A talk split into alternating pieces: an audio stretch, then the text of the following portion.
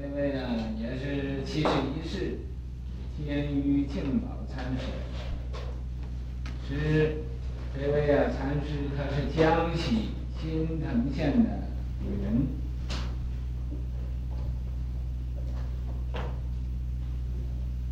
徐家姓欧，欧氏的子。九禅遍山，九默和尚，他亲近他很久，在他那。9世纪，这个九默和尚啊圆寂之后，出参宝寿石雨和尚，要到宝寿那个地方呢去参这个石雨和尚。语问语啊。这个石雨就问他从哪里来，说你在什么地方来的？石雨，这位啊，这个净宝禅师啊，他就说了，遍山，说我在遍山来，遍山于愿，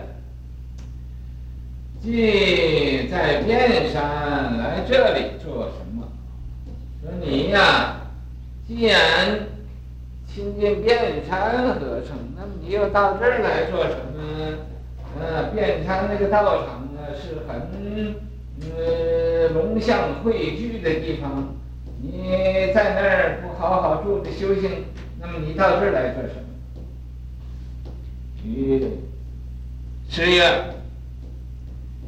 月，特来亲近和尚。说我呀。特意到这儿来呀，当参小，想啊，亲近和尚，愉悦。这石雨和尚啊，就说了，说讲什么来亲近老僧？说你呀，你来，你带着什么来的？啊，你带着一些个什么东西来的？你到这亲近我，你亲近我，你呀，一定会。这不一定是供养，就说这个也就是故意这么样子来，和他打基础啊，你就这么就白来啊，你带着什么来了？这个意思啊，就是你究竟你的功夫怎么样子？啊，这是问他功夫，啊，问他以前你修行的怎么样？所以说。讲什么来亲近老僧？你凭什么资格你来亲近我啊？你有什么这个经验吗？你有什么悟德吗？你在旁的地方都用功用的怎么样啊？这不是一定说你要来供养我，有什么供养没有？那么他。这么样问他，是随取手巾曰：“粗巾一条。”啊，他问他带着什么来了？他也自己根本也没有带什么，只是带着有一条手巾。啊，于是乎把那条手巾拿出来，举起我就带一条手巾来，对。这是讲老实话，知心是道场。他因为旁的没有了，旁的没有什么东西了，他就这一条手巾，这也就见出他这个连个衣单呢都没有的，所以他只拿出一条手巾，也粗巾一条，说我这个是很粗糙的、很粗的这一条手巾，就这个，我就拿这个拿。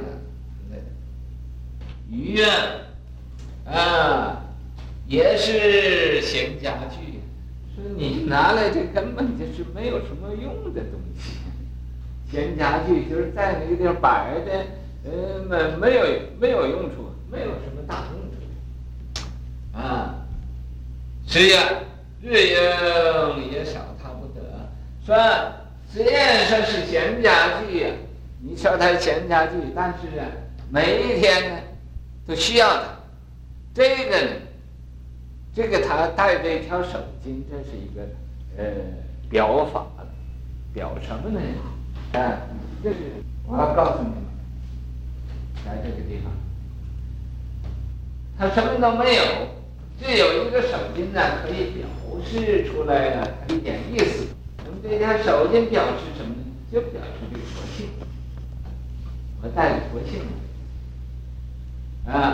那么这个石宇和尚呢，就说这也是闲家具，根本就没有用那么这也是一个考验，就是越用这个他说的话，用他这个道理来考验，看他是不是懂了所以说闲家具也是闲家具看他就少日用少他不得。说这个虽然你说他闲家具，但是你离不了他，每一天呢对日用生活上呢是必需品，是所必须的一个东西。怎么这样的呢？这样子他就这个没有什么话讲。加倍了，他这个，因为他说日用，也少他不得，就是天天你和他在一起，可是你不知道用，你要知道用呢，就少他不得；你要不知道用呢，没有他也可以；你要知道用了，就少他不得。所以这叫这个日用也少他不得。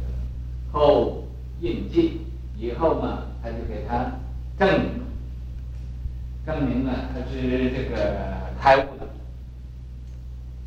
这印记。顺治丙申那个时候，开法宇航、南山那个地方，又是有在这个越州显圣寺那个地方。又在这个嘉禾嘛，兴善寺那个地方，杭州这个紫云寺，这四个道场，在那四个地方，他都做过方丈，中风配阵的。这个中风就是禅宗这一门大阵这个配着是大力，就是大阵大行其道，是世寿67，他是67岁，僧腊呢，这个腊就是僧腊，僧腊呢41年才受戒，那么25岁那时候受的戒，26岁受的戒，康熙乙卯在那个时候。8月13的嘛，他就事迹就圆寂了。他于南山左鲁，在南山那个左边那个地方，站到都给震聋了，耳朵震聋了，听不见什么东西。年得金子他。问他带什么来了，他拿出一条手巾，善不动用可是这个手巾你要会用的，你要不会用也没有用，你要会用呢它就有用，也就是说我们这个佛性你要会用就可以成佛，不会用呢还是众生，坐断相风他这个在这个象峰这是一个山的峰坐断就是也是他的功夫纯熟了，功夫纯熟到家了那么这个所以在这个做四个道场他都是这个人的龙象法门的翘楚，翱翔彩凤，这个彩凤它是在空中那么飞，翱翔的，翱翔的在空中飞来飞去，啊，调水冤冤的，这个调水呀，这个很深很深的，一滴一动，啊，每一滴呀，啊，都冻成冰了，就是啊，在他这个座下呀，无论哪块去的人呢，都成为啊，一个载道之器，都有这个一种成就。愚痴少聪明，久参遍山苦弄中。这个说这个天愚产生，啊，那么这个天之愚痴呢，这是帮这天愚产生，少聪明，他这是说的他大概他不太聪明，啊，但是比我聪明多。久参遍山呢，因为他不太聪明，所以在那个遍山那个会下，在那儿很久，啊，苦用功，他拼命的用功，不间断的用功。啊，这个铁梁磨绣针呢，功到自然成啊，自然成啊，璞玉琢成无价宝。这个璞玉啊，就是未经过雕琢的这个玉，像那石头一样啊，也